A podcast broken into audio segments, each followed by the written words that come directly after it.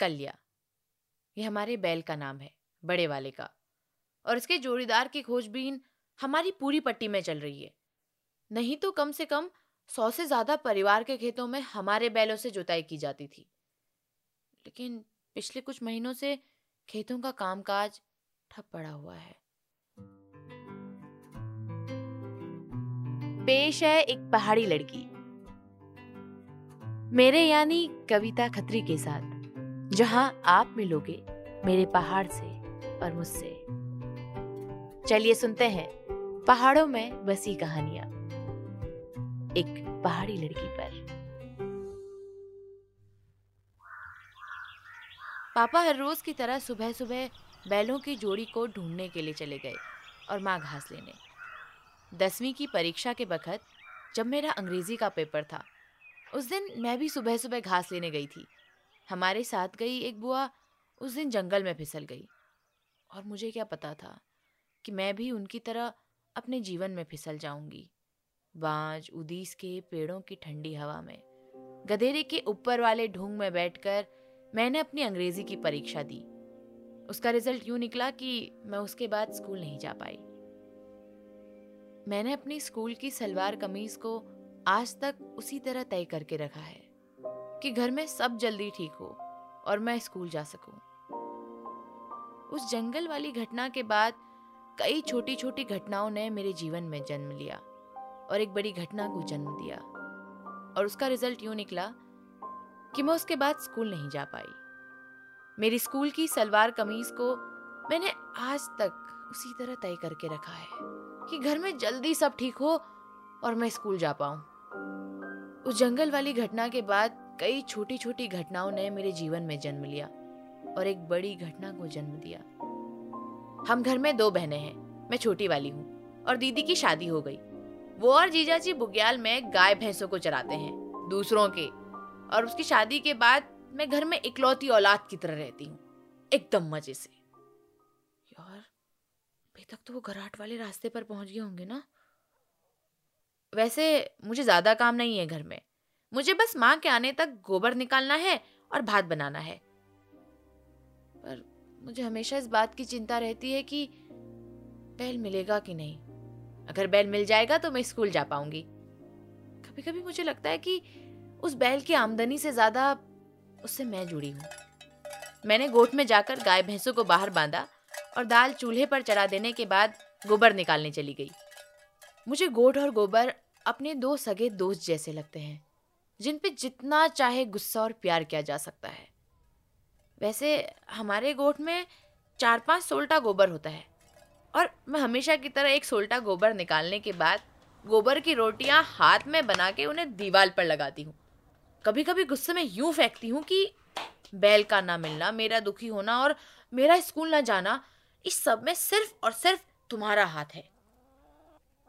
रोशनी, ओ रोशनी अरे Lati pressure cooker फूक गया तेरा।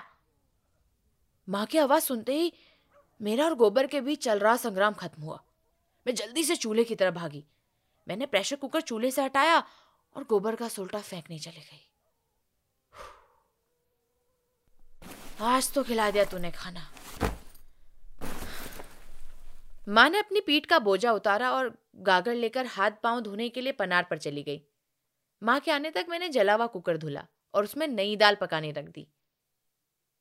काश ऐसा कुछ जीवन में हो पाता कि बेकार और खराब चीज़ों का पता लग जाने के बाद उन्हें जितना जल्दी हो सके हटा दें।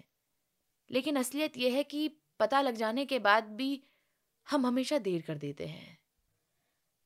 तेरे पापा आने वाले होंगे अब तक तो? पापा? ओहो, पापा का नाम सुनते ही शुरू हुई पूरी कहानी जो गोबर के खेल में मिल गई थी। मुझे याद आई। मैंने चावल साफ़ किए और बाहर वाले चूल्हे पर भात पकाने रख दिया। माँ, पापा को पुदीने की चटनी भी अच्छी लगती है ना? हाँ। तो मैं पुदीने की सुध में उसे लेने चली गई। मैं पापा के लिए खाना ऐसे तैयार कर रही थी जैसे पिंकी ने अपनी दसवीं के एग्ज़ाम के दिन ककड़ी, राजमा और आलू के थैले भरे थे। वो भी चोरी करके।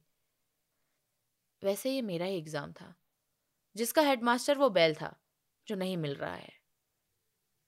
वैसे भी गाँव में हेडमास्टर लाना मेरे घर में बैल लाने से ज़्यादा मुश्किल काम है।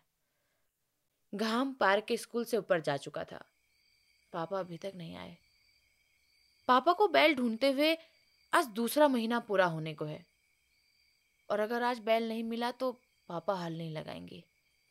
पापा हल नहीं लगाएँगे तो मैं स्कूल नहीं जा पाऊँगी। नहीं। माँ, पापा कहाँ पहुँचे होंगे?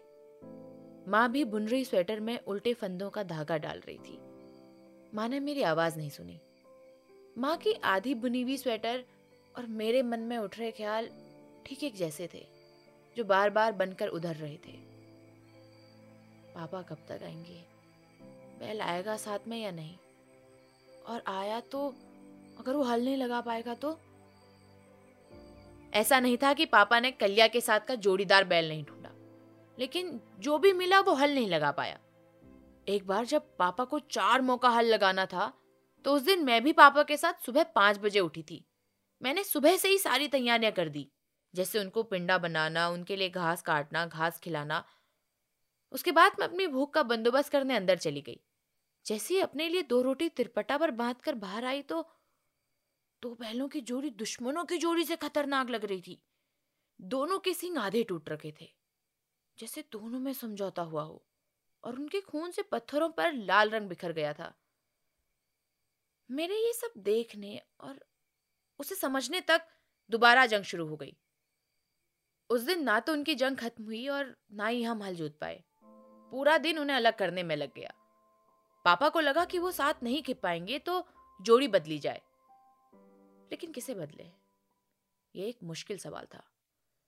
जो अपने यहाँ सबसे पुराना है, हम उसी को रखेंगे। माँ ने कहा।